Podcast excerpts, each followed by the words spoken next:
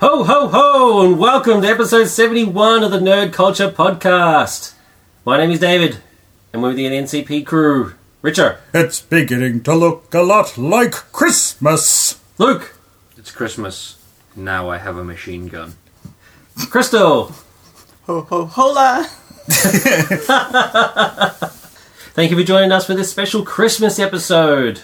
We've got a lot for you this ep. You can consider it our Christmas gift to you, is us talking into your earbuds. So the exact same gift that we've been giving you all year, we give it to you again, but in triple fold down. That's the NTP star.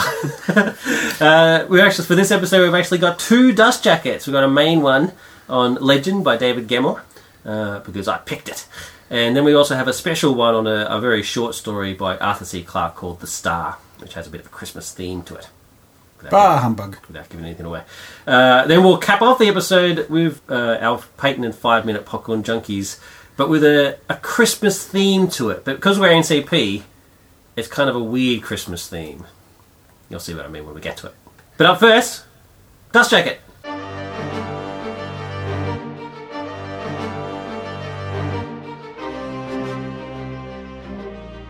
Today's Dust Jacket book is Legend by David Gemmell. It's actually, I think, our first fantasy book that we've reviewed. Well, straight out fantasy. Straight out fantasy, And yeah. Anubis Gates um, sort of crosses between science fiction and fantasy, so Yeah, that's a good. That's a good point. But, But this is our first. this is yeah. first actual out and out fantasy. Now, it was written in 1984 by, as we said, the late. Uh, it was published in 1984. It was written in 1976. But the story of how it get, how it gets written is actually should be covered by I think Dave in the review. So Well, I'm going to pass this straight on to Dave because he seems to be the one with all the knowledge here, and I can just uh, kick back, relax, take it easy, and then take all the credit at the end of this Dust Jacket. Have some Dust Jacket eggnog. That's right. Take it away, Dave. Um, yeah, so it was. It was actually just to clarify, it was actually published in '94, but it was first. It was. It was David Gemmell's uh, first novel. It's his first novel, and uh, uh, he originally got the idea for for the book in '76 when he was being tested for cancer. Um, so it's very heavy in this uh, on the symbolism. Um, the story. The story itself deals with a advancing horde um, who are roughly based on um, Genghis Khan and his hordes, who are attacking a fortress that up until now has been unconquerable. Um, and so the, the symbolism there is that uh, Gemmel is uh, the hit the fortress, and that the arm the army attacking him are, is is the cancer.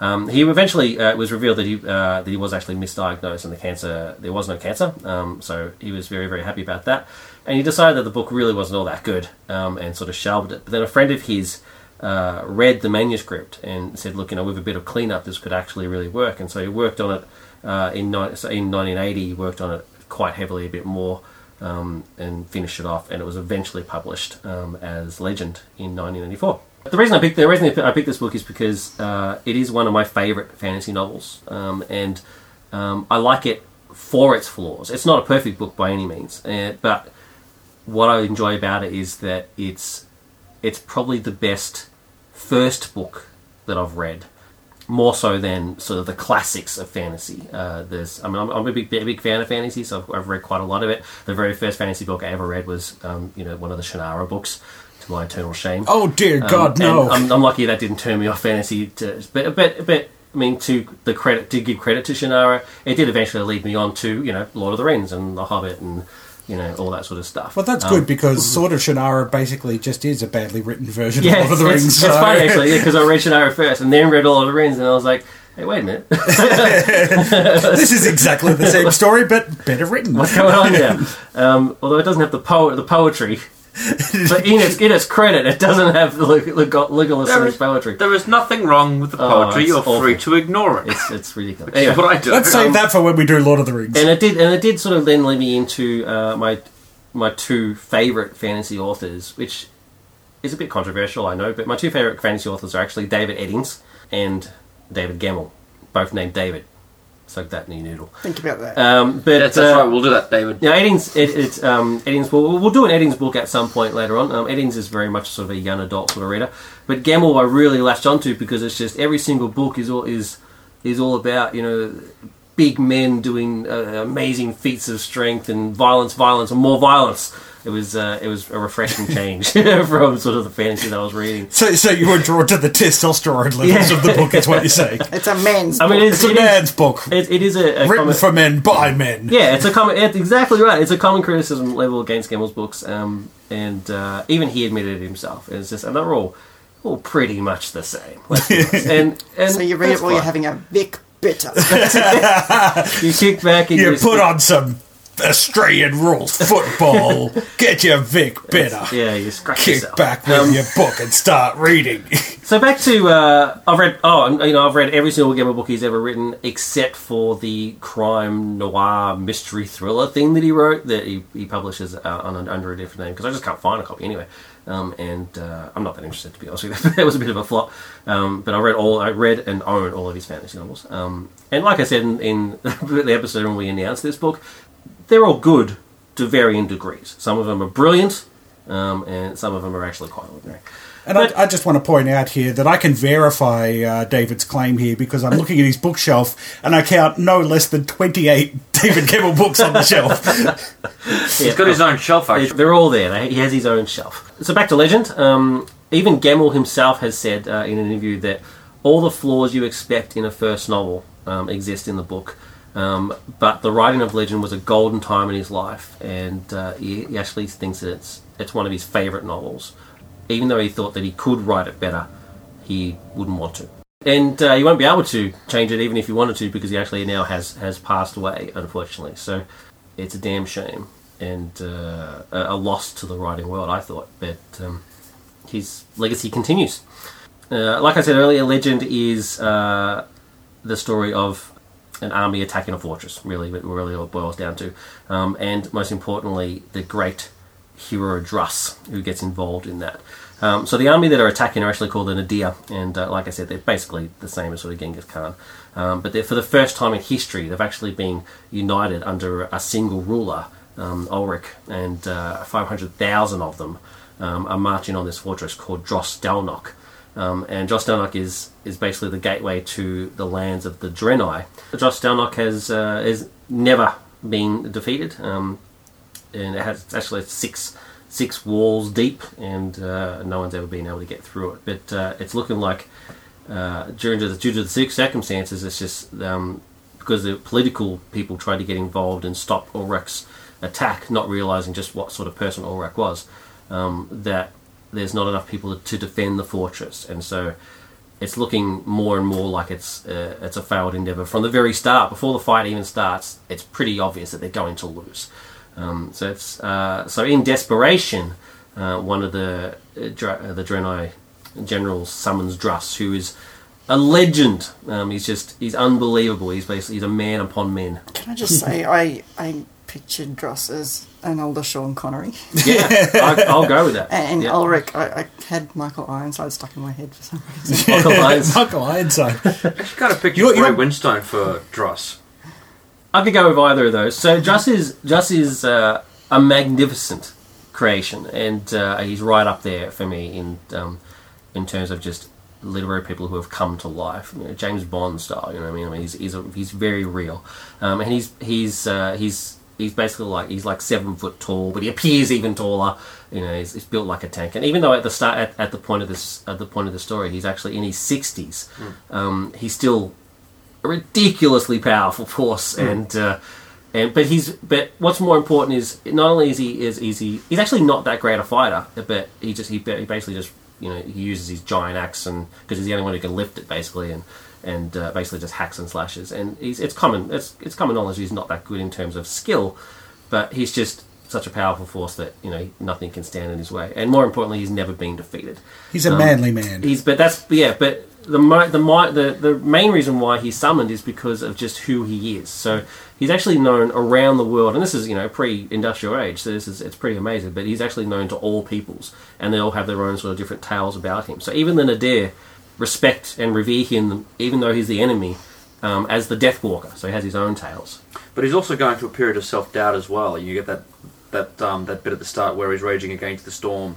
One it does actually wonder if he can actually, if he's still got what it takes to a lead all the armies as he at the army at um at Dros Delnoch as he's um uh, tasked with, but actually to hold his own in battle himself. Yeah, he is old and he is um, he is old and he is actually quite fat now. They But he's determined to go out in glory and, and not just let death, not not let death take him just Yeah. on his on his deathbed, you know, in senility and stuff like Yeah. that. Yeah, for sure. And uh, I mean, he has he has his own character arc um, within, not quite as much as the other characters in the story, but he definitely has his own arc for sure. Um, but uh, yeah, so but um, what's more important is, is his presence. So like like he's, he's even known to the enemy and respected by the enemy. Um, but none none none more so than the Drenai themselves. So they, re- they respect and revere him, and his very presence is enough to inspire people to try for greatness. And uh, that's really the only reason is he's. He's, he's actually not even a very good leader, to be honest with you. But um, he does his best, and uh, he has a lot of help. Uh, by the other characters. Um, the other character in the story that the story focuses on is Regnak Wanderer, who's uh, shortened to Rek um, who uh, starts off as a bit of a rogue and he's actually a coward. He actually runs away from the from the fight because he's scared of um, his berserker nature um, and because he doesn't want to die. But he eventually, through certain turns of events, um, also uh, leads to greatness. Um, I'm actually not that interested in, in Rex's story, to be honest with you. It's, I mean, he's not that interesting in the character. Actually, his wife Vera is actually more more interesting, and the whole thing that happens to him towards the end. Um, it's eh, not that interesting. but it is important to have that sort of character in the story in order to sort of counterbalance because it can't just all be Druss, otherwise you just get bored. Just one more th- final thing on Druss before before I move on is that Druss is actually based on um, Gemmell's stepfather. Um, Ste- Gemmell had quite a horrible childhood, like really, really quite bad if you believe you believe all the stories. I mean, not only was he beaten up because he was poor by the other kids, but he was beaten up by adults as well. It's like ridiculous. Um, so he wasn't wasn't the, the happiest childhood until his mother remarried Bill, and um, he was a very very happy man. So uh, Druss and quite a other a lot of characters in um, Gemmell's no- novels are based on Bill, who obviously was a major influence in his life. And if Bill's anything like Druss actually was, my god, He, what a legend! I now picture him like wrestling bears in his spare time and caper tossing and you know. Uh, Unbelievable. Um, so there are there are a bunch of other characters. I mean, uh, as, as a fantasy novel was want to do, there's a whole bunch of other characters. I mean, I won't go too much into all of them. Uh, and I'm very proud that I haven't done any spoilers. Do they win or lose? Who knows?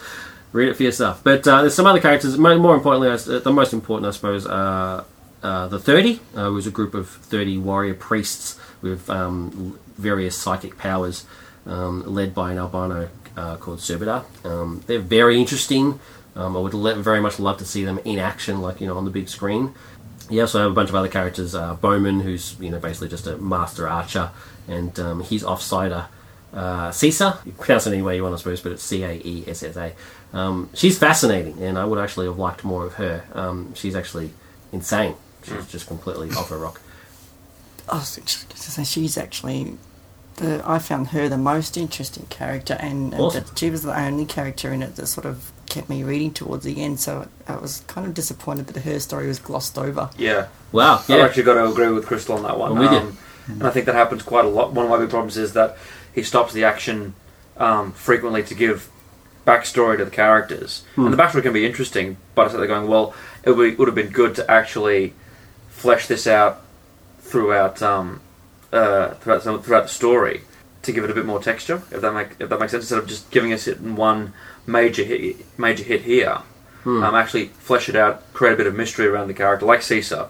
Because I actually thought her getting her backstory, it was not just glossed over. We got it too late. Yeah, Um, it actually should have been given to us a little bit earlier.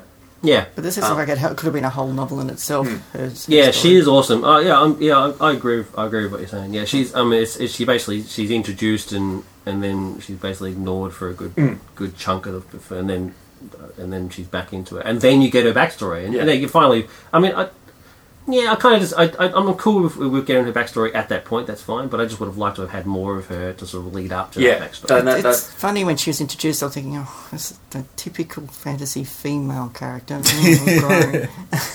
and then I wanted more. That's awesome. Um, uh, you also and uh, you also have uh, Hogan, um, who is uh, the leader of the cavalry. Uh, Orrin, who is the um, the person, he's the general.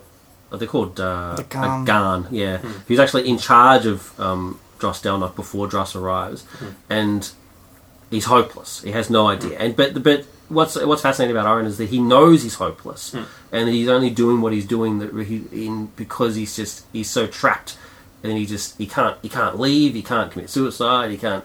He, he- he's hope. He's just. He knows he's terrible, but he's, he can't do anything about it. And so then, when, when Druss arrives and essentially takes over, he puts up a bit of a fight just to save face, but knows deep down that it's the best thing to do. And as long as Druss, I mean, Druss admits that he's going to need all the help he can get to do it because he has he's no leader. Um, then Orrin's perfectly happy to sort of take a step back and just help from the sides. And it's um, But then Orrin, you know, has has his own thing, his own little storyline as well, where Yeah. he's actually, yeah, because he actually steps up to the plate and um, fights and trains with all the men. yeah, um, with, he actually with Brooke Karnak, which is uh, yeah, he actually um, gains a bit more respect, Yeah. um, both from Dross and from Dross and the men as well. He has, a, Um, he has a nice little arc, Orrin. mm. Actually, I, I, I quite liked Orrin as a character. He was he was cool. Um, and uh, Gilad, which is interestingly enough, I just wanted to mention Gilad because he's he's one of the volunteers of the of the army. And at first, when you very first meet him, he's just a sentry guard. He's really nothing all that important. But through the course of the story, eventually becomes a leader of his group and a, a pretty major fighting fighting force towards the end there. That's, and, and he's basically he's the example that I wanted to use for why I love Gemmel's writing so much is that it's it's very much the like I said at the start the violence violence violence. And you know and you've got you know got manly men and the heroes and and you know like Crystal said the fantasy women.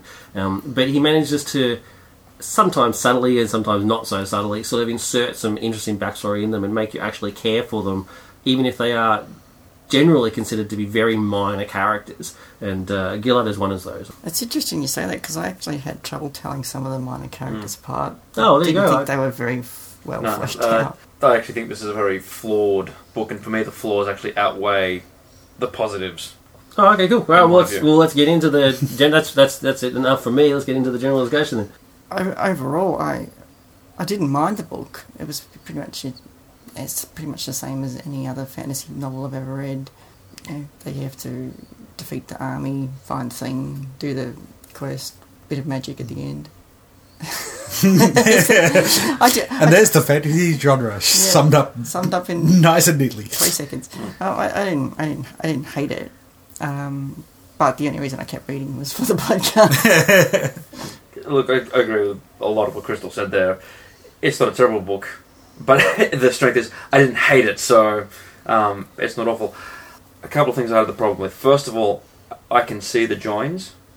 Um, I can see all the a lot of the influences on him. Like, um, yes, you mentioned that you know his stepdad um, is a big influence on Druss, but also so is Conan. Yeah, and a, a much so. major influence on to but the problem is Conan is a fascinating character whereas Dross is cool if that makes sense and I, I, I don't get me wrong. I wrong gotcha. don't get me wrong I like Dross and without Dross there is nothing and that's another problem I've got without Dross there is no book because the other characters particularly Rek I actually got really annoyed when we kept cutting away to Rek because early on Rex just sort of wandering around with um, Virae, and it sort of it's it feels very aimless. Hmm.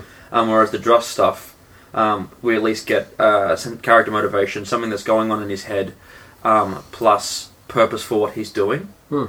and it at least keeps the narrative going. Not at a very steady momentum. It, I think this starts very slow, but you know things actually y- there is a reason for what he's doing there. They do try to build it up through the Dross storyline, but Rek himself actually just sort of wanders around and, like I said, a bit, a bit aimless, and that led to my. Well, his name is the Wanderer, which Well, is his name was- enough. but it, but there But was the, nothing. the, the story sort of wanders I know, as well. I'm just yeah, mentioning it. either Yeah. the one wanders the writing wanders at And, that point. Um, I just don't think Rex all that interesting. The cowardice I- thing, I I, agree I kept getting told that he was a coward, but he You kept never actually see any of it. kept, he kept getting into fights and not backing away from them. Yeah. I just slightly disagree there. I didn't mind Rek as a character. I sort of saw Rek as a younger reflection of Druss. Okay. and Interesting. and, and I didn't I didn't mind his story of sort of self discovery and um, you know how, how he ends up at the end. It's it's But that that a lot of that happens um, once he gets to um, Dros Delnoch, whereas a lot of the stuff at the start is just them him sort of wandering, you know, being the wanderer, and just it like I said feels a bit aimless. I, that, I like the stuff on the boat. Stuff on the boat's okay I with found- um I found it interesting. It was always night time on the boat, Mm. but uh, Um, and I do like the the Rek and Virae relationship. Yeah, it is, it is excellent. Yeah. Um, but the other big problem I had was the sudden, the real dramatic shift in characters, without without trying to give away what happens. Mhm. Going from one character we've actually followed pretty strongly all throughout, and then actually ending the book with the actions of another character. I understand what what the what the point of that moment is trying to be. You know, the inspiration, and this is the inspiration's effect, but his story ends far too early. If that makes sense. Yeah, I actually kind of agree with you. So, can you try and yeah, Like I'm try and, trying to, try I'm trying to say, that without spoiling? Um, yeah, okay, and I'll because I actually kind of agree. in that one of the char- in that the characters who the, of the two characters who we've been following, one we've actually been following um, more closely because of his involvement directly in what's going on at Dros at um, Dros Delnoch. Yeah. Um, whereas the other character coming in from the sidelines, effectively, Uh huh. um, and coming not once we've been following from the start, he comes into the fight l- rather late in the game. Yeah. And given that one of the um, the first character I talk about, his story actually ends not abruptly, but it ends um, a good Too early, you reckon? it, too early. It ends it ends too early, um, and then you get it's not quite a coda. It's meant to be you know the effect this character has had on the others and the, the inspiration that he's had, but it takes too long to get from where that character story ends to where the actual story ends. I agree. But it doesn't exactly end. Yeah, I guess. I'm actually not a big fan of the end. I'll be Mm. honest with you. Um, I mean, what? I mean, the thing that you're, talking about, I know what you're talking about, and and it had to happen. Yeah, Um, but it does happen too soon. I agree. It's I, actually it's the and that's when magic kind of takes over. So up until this point, this could could almost be an historical battle, right? there's not Except for the thirty and magic, their yeah. stuff, mm, mm, mm. and um, the shaman from. And from I there. would've- and then then after that, it's just very heavily magic, and it's like, why did this need to happen? This didn't need to happen. Um, I'm, I- I'm with you there. I actually had a it's like, the way I thought it was going to end was it was going to end a bit a little bit more like El Cid. Yeah, which would have actually tied the stories together a lot more closely, I would have thought. Um, and I was actually a little bit disappointed because that didn't happen. Eh, but the story not ending the way you you wished it ending is not a flaw of the book. It's not a flaw of the it's not a flaw of the book, but let, let me put it this way: I've actually come up with something that the um, the imagine the imagination in that ending just wasn't there. It just it devolved Yeah. into a fight scene Yeah. with a bit of magic thrown in. But being makes Quite, yeah, a lot of disappointed, magic thrown. Yeah. in. being disappointed in the ending also uh, indicates that it eventually did get involved in the book. Yeah, that's a good point. I got involved to a Take cer- that. No, I got involved to a certain degree, but not enough for me to actually be fully invested in it. Yeah. Yeah, I quite like the epilogue. I won't say what was in it, but I just like that there was an epilogue. yeah, it's, it's pretty cool. All right, well, let's have some final thoughts, everybody, and ratings because we love ratings. Let's start with Crystal. Actually, right until this second, I hadn't thought about a rating. It doesn't deserve a rating. I'll give this a, I'll give this a three. It, it's, it's not something that I'm ever going to pick up and read again, but it wasn't something that I felt was terrible either. It was just, it was what it was. um, I did, I did like the character of Drusy. He grew on me as the book progressed, and but as I say, I also liked Rek and I liked Ray and I liked whatever her name was that no one seems to know how to pronounce. I'll, I'll go with Cessa. Cessa. I would have said Caesar, but that's just me. I was yeah, saying say- Ca- oh, uh, either way. I was saying Cassio in my head, but Yeah. um, it could be either. Let's face it. yeah, it's a, it's a pity Gemmell's gone because we could have said, please write a novel about her story. um, Does he write a novel about her story? No. Ah. I don't think she needs a whole novel. 28,000 books, and he could. Twenty-eight thousand. Yeah, I pretty much agree with a lot with what Crystal says. Fantasy is not um, is notorious for um, its lack of originality, I guess, for one of a better um, one of a better word. It does use its tropes over and over again, and this doesn't quite escape that to make it particularly um, fresh. Um, like I said, it's but it's not you know a terrible read, and I didn't regret reading it, but it's not enough to make me rave about it or even go and check out the rest of his stuff. I give it two and a half looks. Can I just add in? I, I like, even though I know there's other novels in the same universe, I like that this sort of is a self contained one and it doesn't.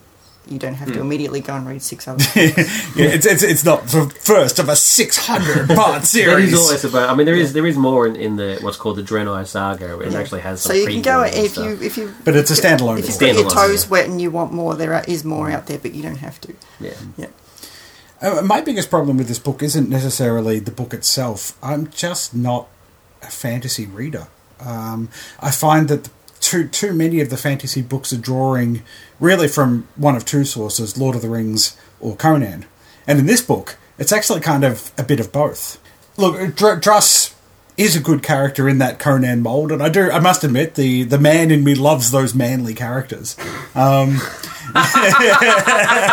You have a man in you? I do have a man in me, but um, Does I must admit, woman in I- you as well? what I, what I think it's um, i what I think is really interesting with Druss is actually the legend that's built up around the character. I think is really fascinating. But um, but having said that, I actually didn't finish reading the book because I, I I must admit, with all of the distractions away into backstories of characters that didn't really appeal to me all that much, I, I, I found myself getting quite bored with the book. And like I said, that that's not necessarily um, Gemmel's writing per se. I, it's a problem I have with a lot of fantasy novels. Yeah, I must admit, had I gotten towards the end where I might have actually gotten whatever we're calling her now, Cassie, because say I might have gotten her story because she was probably the most interesting character in it. so maybe if I'd gotten her backstory, I might have I might have stuck with it a bit more. But um, look, I'll give it. It, it wasn't a it wasn't a, a terrible book or anything, but uh, it really didn't hold my attention. So I'll give it a two. Cool. I'm glad we read it. I'm, I'm glad we, we did. Uh, I'm, I'm a fantasy fan, so I'm glad we, we chucked a fantasy book in there amongst all the. I mean, I, don't get me wrong. I love science fiction, and we'll be getting back to science fiction on the next in the next book, which we'll announce in a, in a couple of seconds. Um, but uh, I, I I wanted to get some fantasy in there, and I thought this would be a good starting point because let's face it, the perfect starting point would be Lord of the Rings, but. I'm never reading that book again, and, and a series of books I've read it five and a half times. I don't have to read it again. Yeah, well, I guess yeah, I guess that's a good point. So I just I just thought this would be a good you know bite-sized you know entry to the series, and it's not even my favorite David Gemmell book to be honest with you. Actually, I mean, I, as much as I, I enjoy it, I do admit its flaws, um, and I don't agree with everything that's been said, but I, I can see everything that, that has been said, and um, uh, my favorite Gemmell books are actually the Troy series. So there you go. Um, I didn't want to do that because it was three books. Yeah, I, do- I do appreciate you. I do appreciate the fact that you did choose a standalone book. They're rare to find in fantasy. They are. It was. It was. It was hard to figure out what to do. But I do, like I said, I do want to do a David Eddings book at some point. But it's going to be hard because they're all in series of five and three. So we'll, I don't know, we'll have to cross that bridge when we get to it. Um, it's not the best fantasy book of all time, but it is definitely one of my favourites, and I give it four looks. Awesome. That was Legend. Let us know whether you agree or disagree. I very much enjoyed that. and I thank everybody for for uh, letting me do a fantasy book. It was good. Had to kick and scream, but in the end, I got it. Um, and uh, like I said, our next uh, Dust Jacket is a science fiction book. It, not only is it a science fiction book, it's basically the grandfather of science fiction books. And is Luke's pick, Mm-hmm. Dune. Yep. Obviously, you'll find our next book a lot more enjoyable. We have to get to it eventually anyway. yeah, we have to do it eventually. I tried to resist it. It's been 70 odd episodes. Resistance is futile. Look, it is on the uh, sci-fi lists. You know, top 100 science fiction novels of all time. It is number two, yeah. and we did the number one book, which was Ender's Game. So I think it's only fair that we get to the number two book as well. And you know, David, it is a fair trade. You do a fantasy book, which is the greatest science fiction novel ever written. So, Ooh, as in, as that, Well, there's that's- Luke's review. Luke's no, no, no, review no, that, already. But that, that's that. Being That's his reputation. That's his Right. reputation. yeah. It's Right. Dune subtitled Luke's Revenge. So yeah, so it'll be interesting. It's, it's pretty big. So obviously I'm going to start reading as soon as we finish recording this episode. and you may have it finished by the time we get to the end. Remember, you only need to read the first book, not I have I have read it before. you don't need to read the Kevin J. Anderson books. We'll see how it goes. Coming up next, Popcorn Junkies Christmas edition.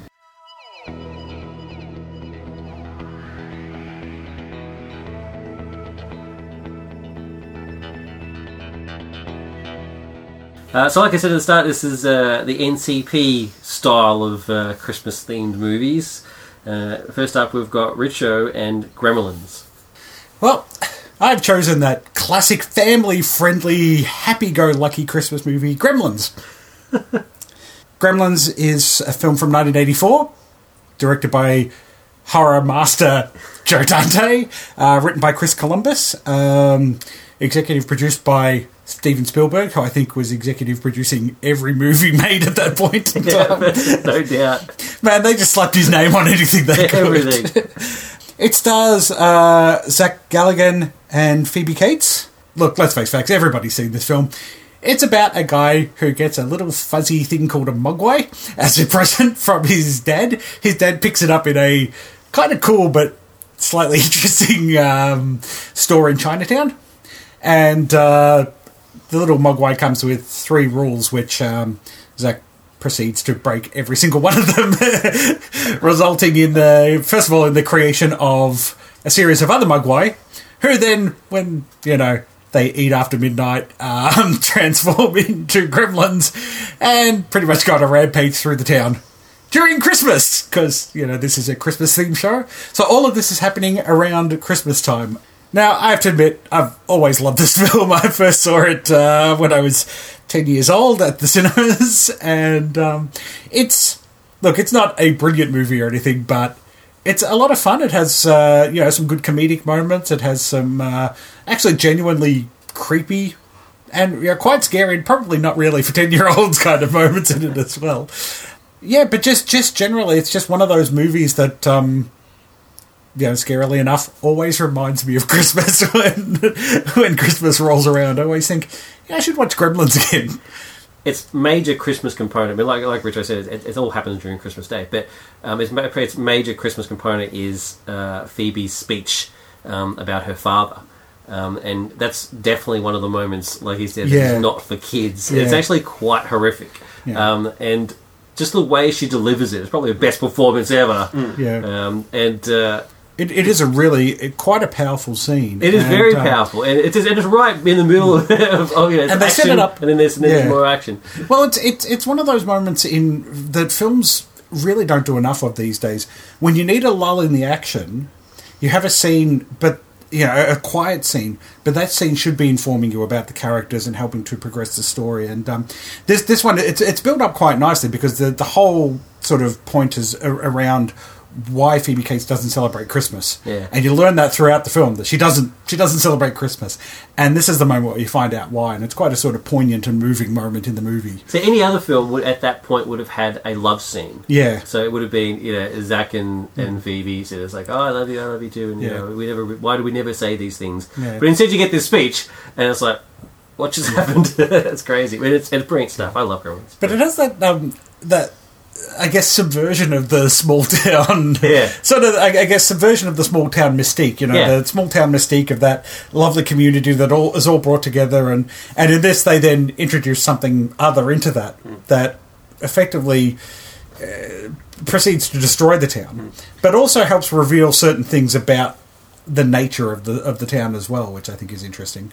And let's not forget, you know, all the best moments involve the Gremlins. Absolutely, For instance, them singing Absolutely. "Hey ho, hey ho." it's brilliant stuff Yeah, it's Yeah. A, they're, they're, the moments like that though. Is gets back to that point I made earlier. They're moments that are kind of funny, but also kind of disturbing as well. It's- the one the cross dresser Gremlin is the one that disturbs me the most and the flasher one like They the one kind of- like she's at the yeah. bar and, it, and he, the Gremlin flashes her it's, like It's- you've got nothing to flash Yeah. what's going on here but it's kind of like um, it's almost like he's taken. Um, they've taken scenes from ET and just made them really disturbing because obviously ET has a cross-dressing moment as well. But this is this is kind of like evil ET. Look, like I said, it's not the greatest film or anything, but I do absolutely love watching this movie, and I give it three and a half.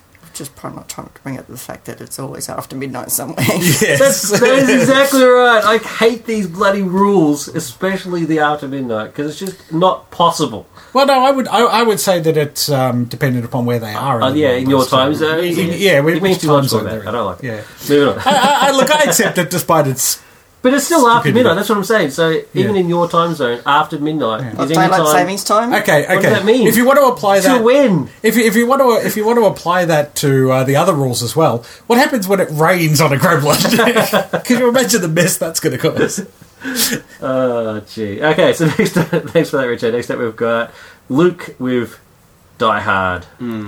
Now, I could have chosen many number of classic films, things like um, A Muppet Christmas Carol, but I decided to go with a classic of the Christmas genre, which is that all-encompassing, family-friendly film, Die Hard.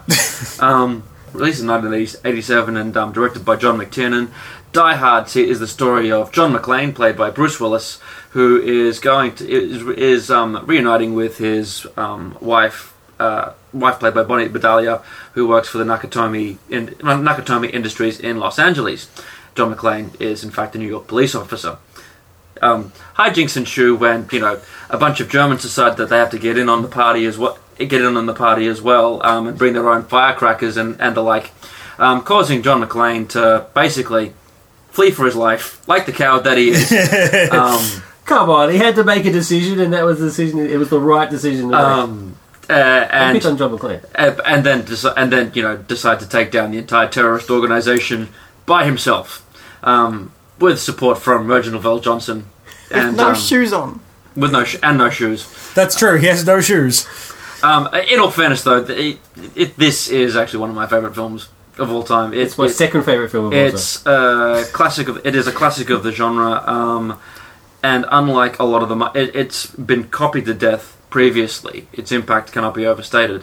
Um, but unlike a lot of the muscle-bound, um, pumped-up '80s action films, um, we had here a hero who was um, quite flawed. Not you know, not not a guy who was the the, the girl who was going to get it at the end was his estranged wife. Um, so the, it wasn't going to be some buxom blonde who he was going to woo or anything like that. Um, and he's also quite vulnerable. You know, he's not uh, he's a, he's he's a tough guy, but he's not um, in, he's not um, invincible. And you know, he's constantly being beaten and um, shot at, and Let's face facts. He could barely stand by the end of the film. He's but, just it- but a that's walking mess. but that's part of the problem. And unfortunately, that's become a bit of a even, even that has become a bit of a joke in the later Die Hard films. You know, John McClane is always the last man standing, he's going to lose buckets of blood. But here it works because he's um you know He's doing what he has to do. He's doing what he has to do, but he's but he's ordinary. There's nothing particularly special about him. Um, but there, are- there are some other interesting things. The um, the relationship he had, the antagonism he has with Hans Gruber, played by um, Alan Rickman, and Alan Rickman almost single-handedly created one of the greatest screen villains of all time. Yep. Um, I think. Um, Certainly the most imitated. yeah, very much some of the most imitated. Suddenly, um, every action movie had to have a British accented Yep. bad guy. um, with a you know a script by Steven de Souza. Um, it actually wa- uh, was interesting because it was actually a funny action film, as opposed to the really try hard, um, dry, witty double entendres that say the Arnold Schwarzenegger or Sylvester Stallone films had. This was actually quite funny, um, uh, but. Also, the relationship he has with Reginald VelJohnson, um, a police officer who is stationed outside Nakatomi, trying to keep an eye on things, and but also try and protect um, John McClane not just from you know possible incursion by the terrorists, but also from his own bosses and the FBI when they show up as well. Um, there, so for an action film, there's actually quite a lot of layers to it, and um, it does pause the you know when it, it does take nice breathers um, to let McClane as a character come to life a bit more. You know, he's not just run, running around shooting people. He actually you know they actually do try and establish him as a character as well. So yeah, I'm big fan of this film. I give it four and a half looks. I'm feeling the carpet with my toes as we speak. Hmm. Agent Johnson, And Special see, Agent and- Johnson. and No that- that- that- that's one of that, that's one of its powers. There's a lot of stuff that people can actually latch onto. You know, there's a hmm. lot of huma- there's actually a lot of humanity to it. Hmm. You know, they established right from the outset. He's one of us. Well done, Luke. Very, very cool. Uh, next up, we've got the lovely Crystal with "It's a Wonderful Life." And it's, it's just the regular It's a Wonderful Life too. It's not the, you know, it's going by the theme we've had so far. It's not some creepy, weird version. It's, just a, it's a proper Frank Capra's It's a Wonderful Life. Um, I chose this because this is probably my all-time favourite Christmas movie ever. And I've seen a lot of Christmas movies in my time. Well, it's not the Santa Claus. Or Santa Claus the movie. Not or even, Santa Claus conquers the Martians. not even, See the, that- Or Claus, the Santa Claus with the really creepy hands. not even the Muppet movie. Fair. I just, I, lo- well, I think the reason why I love this the most is because it's got my all-time favourite actor in it, James Stewart, who plays George Bailey, who's a young, small-town American guy, not Australian cricketer George Bailey.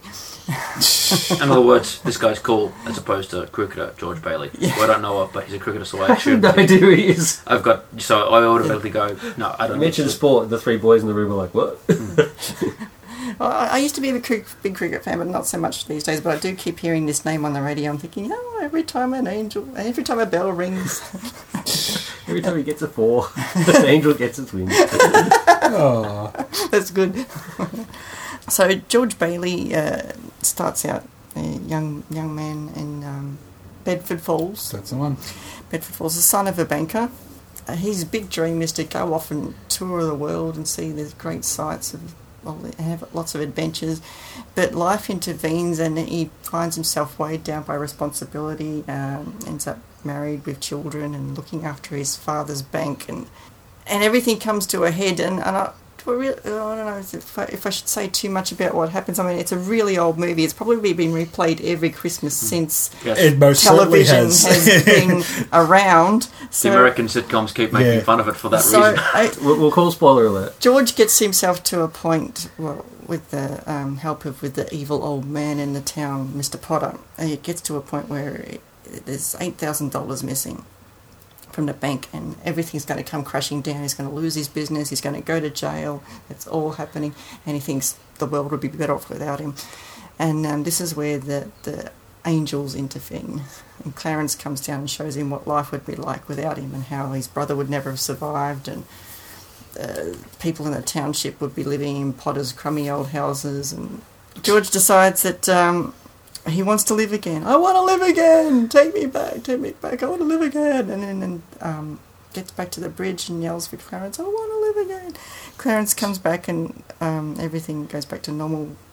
Um, George realizes it's back to normal when Bert, the other half of Bert and Ernie, the policeman comes up and asks him what's going on. He goes, "You know me, you know me," and then you got the famous scene of George running down the street, yelling, "Merry Christmas, Merry Christmas!" Which is actually to tie it into Richo's, which is in Gremlins. Gremlins. It most certainly, in fact, it's uh, street, the isn't it? mum's. It's the mum's favourite uh, movie, and they are actually watching What- it for the very reason that it is shown every year at Christmas time. Merry Christmas. Um, and then you've got the lovely heartwarming scene at the end where the whole town comes together to save George, and uh, we all get a bit misty-eyed.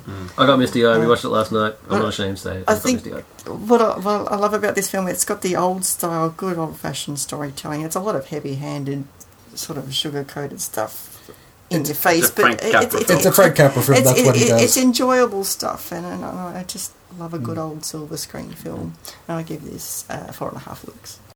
I got to back you up on this one. This is one of my favourite movies as well. Um, it is just awesome. It is for me the ultimate happy Christmas movie.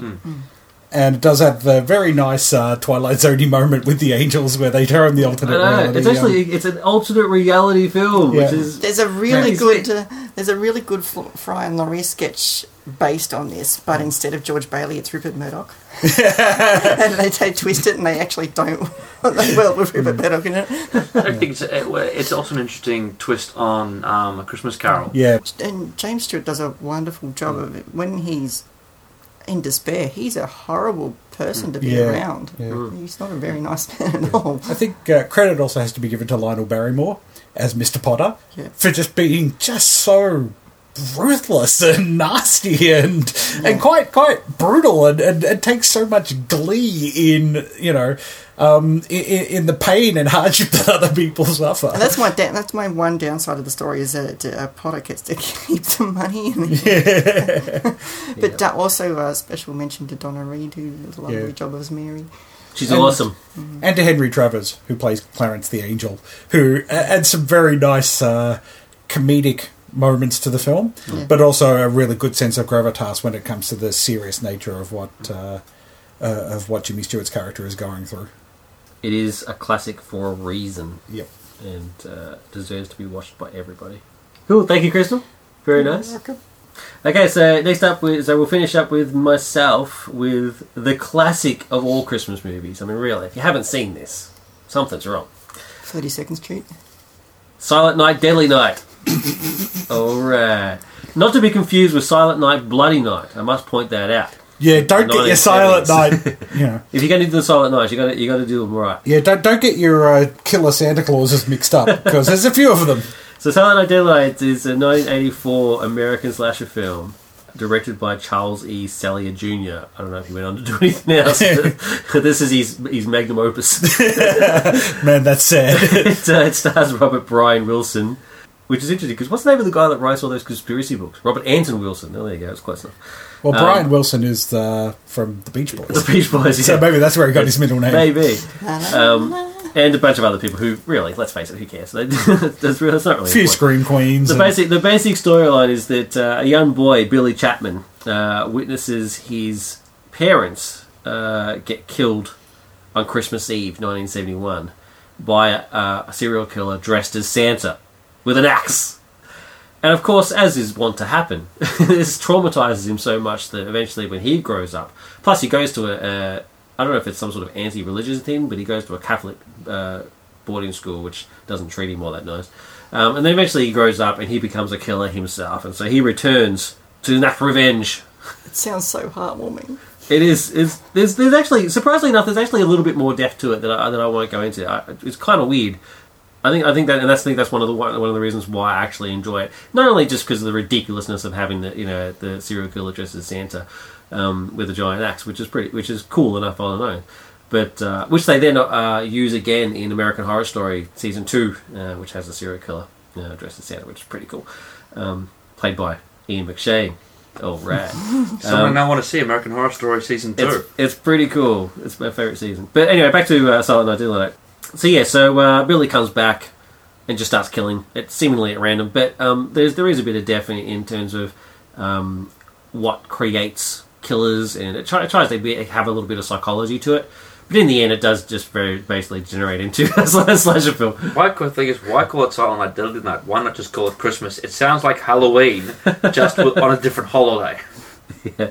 I mean, it does have some cool moments with you know with Billy screaming, you know, you've been naughty and stuff like that, which is you know it, it had to happen. Really, it wouldn't be the same film without it. Um, so it's uh, it's a classic of horror. It actually tur caused uh, quite a lot of controversy when it was uh, released because it was released during the holiday season in 1984, Yes, it was. which is hilarious. I didn't see it then, um, but yeah, I didn't see it until until I was in my teens, and uh, have loved it ever since. Um, it does have an, an unrated cut as well, which I highly recommend because it's got a very cool uh, death scene in it, which I won't spoil. But uh, it's become a bit of a cult classic. It's had multiple sequels. One of them, Part Two, is actually just forty-five percent of Part, Of part One, one, yep. recut with extra stuff. There's at least there's at least five Silent Night, Deadly Night films according to IMDb. Yeah, it's uh, it's pretty full on. But so I, I recommend skip it. Skip all the sequels. Just see the original.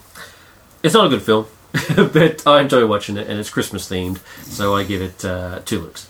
I think I'll pass. Yeah, you're not missing much. However, Silent Night, Deadly Night Part Five, on the other hand, now that's a masterpiece. it is a cool title, though. I have It to is, give a, it that it a cool movie. It actually even got a remake. Is just called Silent Night, which is uh, Which stars Malcolm McDowell. yeah, it's not good.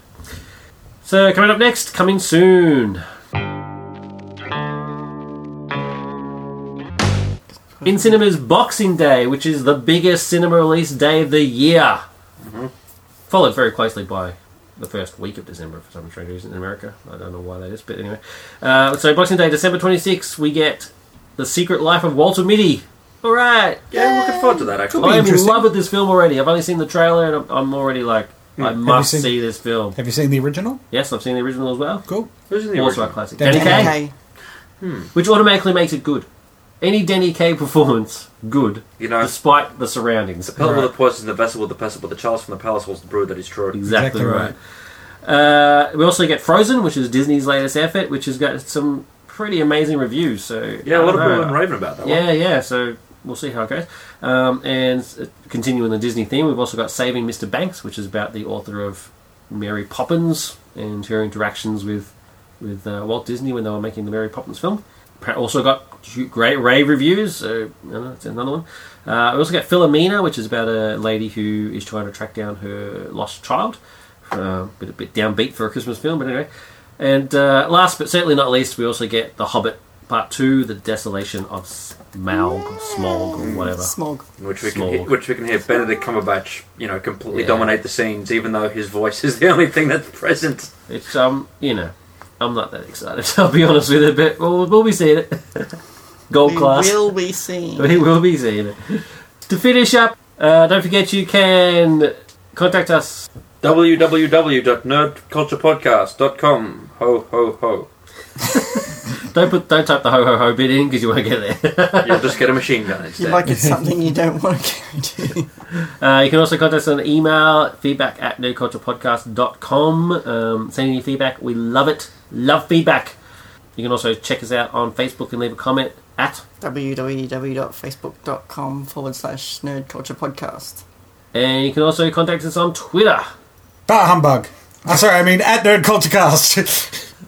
And uh, if you want, you can even call us on Skype at, nerd, at with uh, profile name Nerd Culture Podcast. So give us a call. I get lonely at night. Don't be alone. Pick up the phone. Call us now.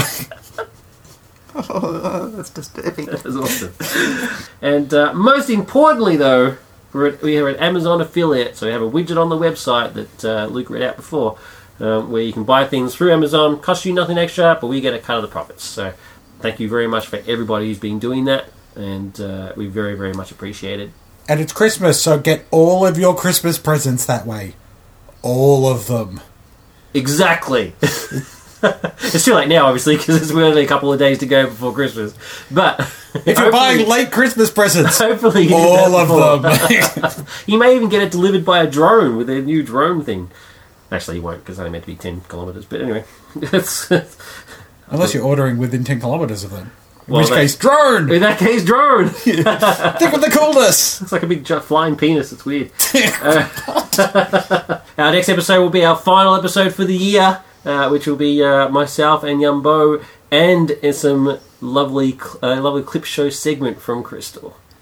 See, all the things show. we've buggered up over the last 12 months That's it. in one hefty package. That's right. Oh, makes it's- it swift it's return. not, it's not a blooper reel. Oh, okay. It could be. Who knows? It's just, it's just my best of.